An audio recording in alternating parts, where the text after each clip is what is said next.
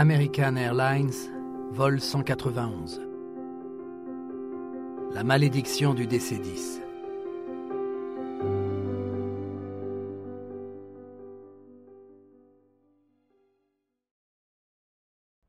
Le NTSB, le Conseil national de la sécurité des transports, envoie 15 de ses meilleurs enquêteurs à Chicago. Ce que les membres du Conseil vont chercher à comprendre, c'est pourquoi les pilotes ont perdu le contrôle de leur appareil aussi facilement. Un tel décrochage, dans de telles circonstances, va pourtant à l'encontre des lois de l'aérodynamique.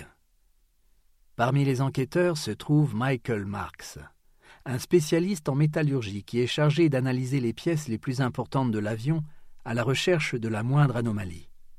Cependant, le travail de recherche est long et minutieux. Les débris sont éparpillés sur plus d'un kilomètre à la ronde, et la foule sur place n'arrange pas les choses. Les journalistes en grand nombre empêchent par leur présence les enquêteurs d'avancer. Ces derniers espèrent trouver les boîtes noires au plus vite, ce qui n'est pas une chose facile dans le cadre d'un crash aussi violent que celui du vol 191. En attendant, une partie des membres du NTSB tente de trouver des réponses à la tour de contrôle. Le contrôleur aérien présent ce jour-là leur confirme que rien dans le ciel ne pouvait perturber le décollage. Par le passé, il est arrivé que deux DC-10, un de l'Overseas National Airlines et un autre de la Scandinavian Airlines System, aient rencontré un problème de moteur à la suite d'une collision avec des mouettes. Heureusement, les pilotes ont su utiliser les lois de l'aérodynamique pour faire atterrir en urgence leur appareil malgré la perte de l'un de leurs moteurs. Ce 25 mai 1979, il n'était pas question de mouettes rieuses aspirées par l'un des réacteurs. Le contrôleur aérien, Ed Drucker, affirme clairement avoir vu un éclair jaillir de l'aile gauche. Son témoignage concorde avec ceux d'autres témoins oculaires récoltés sur place par les policiers de Chicago, notamment celui d'un photographe ayant pris des clichés de l'accident, où l'on distingue de la fumée au niveau de l'aile et de plusieurs témoins au sol affirmant avoir vu le moteur 1 se balancer vers l'avant et se retourner avant de passer par-dessus l'aile. Un tel comportement mécanique est très inhabituel. Il ne peut s'agir, selon les spécialistes, que d'une défaillance structurale. Pour pouvoir en déterminer l'origine, il va donc falloir analyser ce qui reste du moteur, mais aussi de sa structure de soutien. Le moteur 1 est retrouvé sur la piste. Le NTSB redoute ce qu'il va pouvoir tirer de cette pièce. S'il s'agit d'un défaut de conception, alors il est fort probable que tous les décédis en circulation soient en train de menacer la vie de milliers de personnes à l'heure actuelle. Le temps presse. Le bureau d'enquête ne peut pas exiger la suspension des vols des décédis, tant qu'il ne pourra pas apporter la preuve formelle que ces avions présentent un danger potentiellement mortel.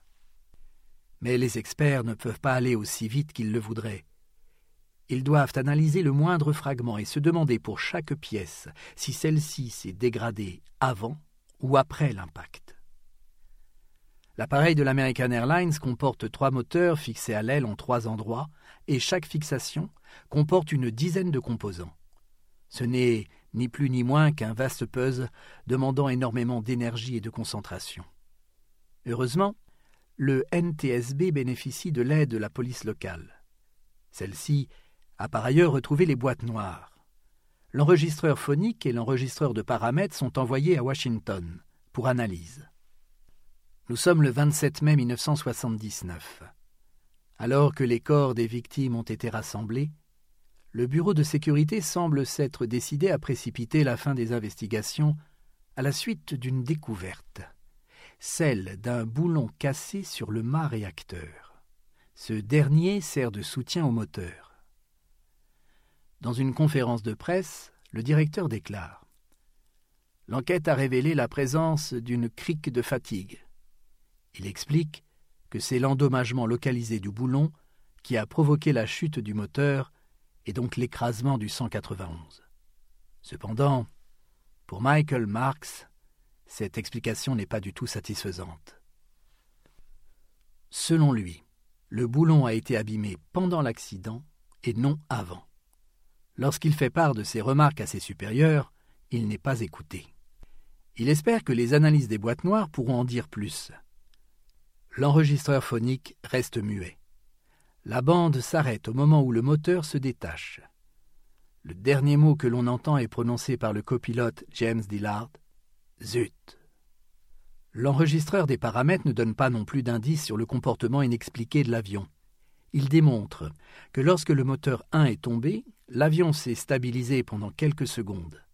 Dillard a réduit la vitesse, mais le DC-10 s'est mis brutalement à vriller sur la gauche. Le paramètre du positionnement de l'aileron gauche pourrait donner une explication. Mais, malheureusement, celui-ci n'a pas été enregistré. Serait-ce déjà la fin de l'enquête? Heureusement, les enquêteurs du NTSB peuvent compter sur le travail d'un acharné, Michael Marks, le spécialiste en métallurgie. Il continue son investigation sur le terrain et retrouve un élément très important de l'aile gauche, la semelle. Il s'agit d'une structure de soutien qui doit être en excellent état pour permettre à l'avion de voler sans danger. Et justement, celle-ci est très endommagée. En la faisant analyser au laboratoire, il démontre que la fissure, large de 30 cm, est la conséquence inévitable d'une trace de fatigue. Autrement dit, la semelle présentait une petite fissure avant la mise en service de l'appareil. Au fil des heures de vol, cette fissure s'est élargie jusqu'à fragiliser l'ensemble des éléments qui supportent le moteur. Une nouvelle piste est ouverte. Il faut maintenant comprendre comment une telle fissure a pu se produire. Les tests de surcharge effectués sur une pièce similaire démontrent qu'il faut une pression de 2 tonnes 900 pour créer un tel dommage. Autrement dit, une machine. Peut-être même celle qui aurait pu servir à monter la pièce. En fouillant le dossier de maintenance, Michael Marks remarque que le DC-10 a été remis à neuf huit semaines avant l'accident. Cette découverte ouvre une nouvelle piste menant l'investigation tout droit jusqu'au centre de maintenance de Tulsa.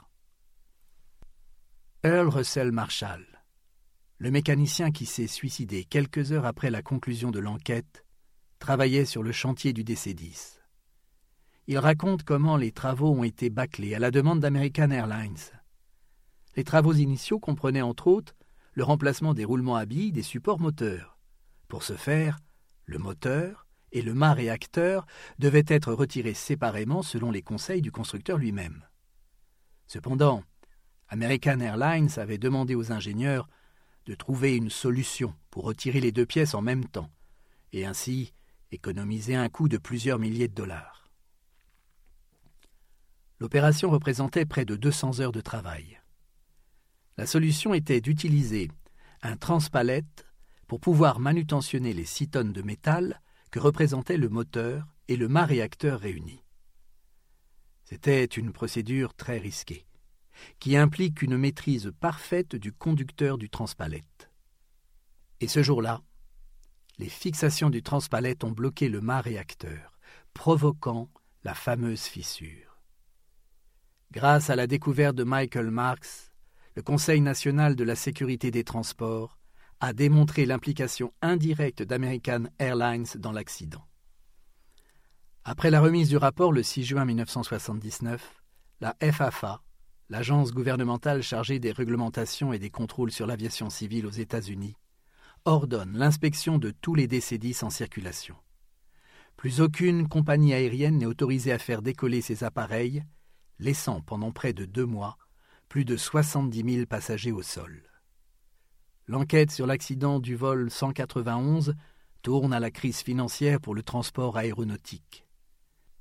Une crise financière nécessaire puisqu'elle a potentiellement sauvé la vie de nombreuses personnes.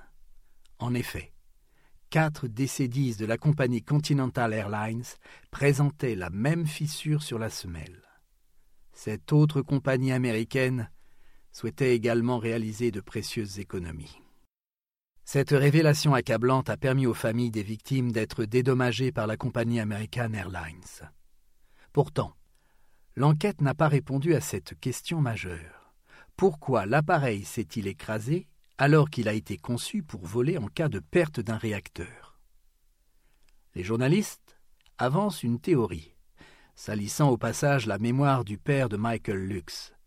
Le crash serait la conséquence d'une erreur humaine.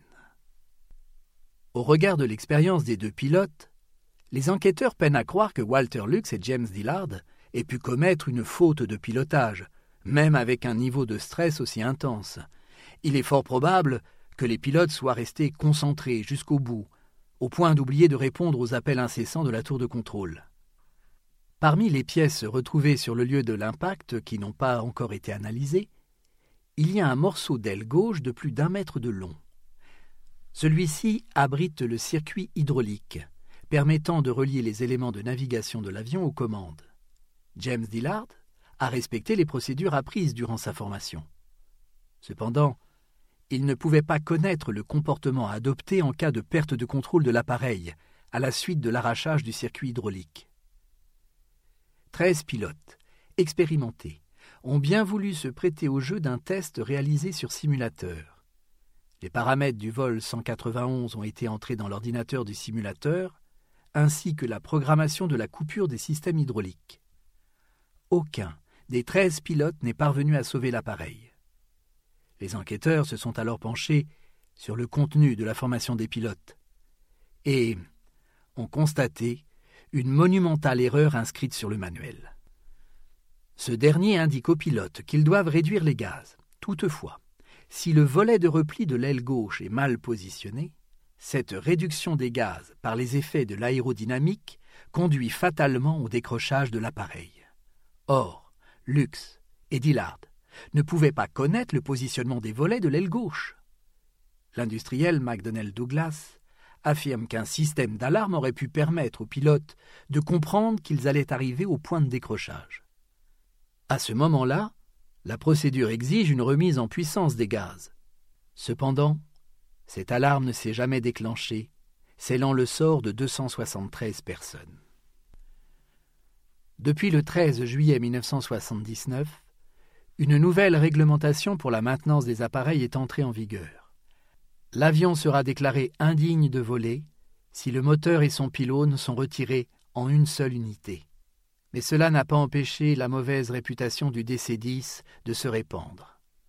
Le 31 octobre et le 28 novembre de la même année, deux nouveaux appareils s'écrasent. Le dernier, celui du New Zealand, tue 257 personnes. L'appareil qui faisait la gloire de McDonnell Douglas serait-il maudit? 1988 signe l'arrêt de la production de ce modèle et de ses dérivés. Les actions de l'industriel s'effondrent. McDonnell Douglas se fait alors racheter par le nouveau géant de l'époque, Boeing.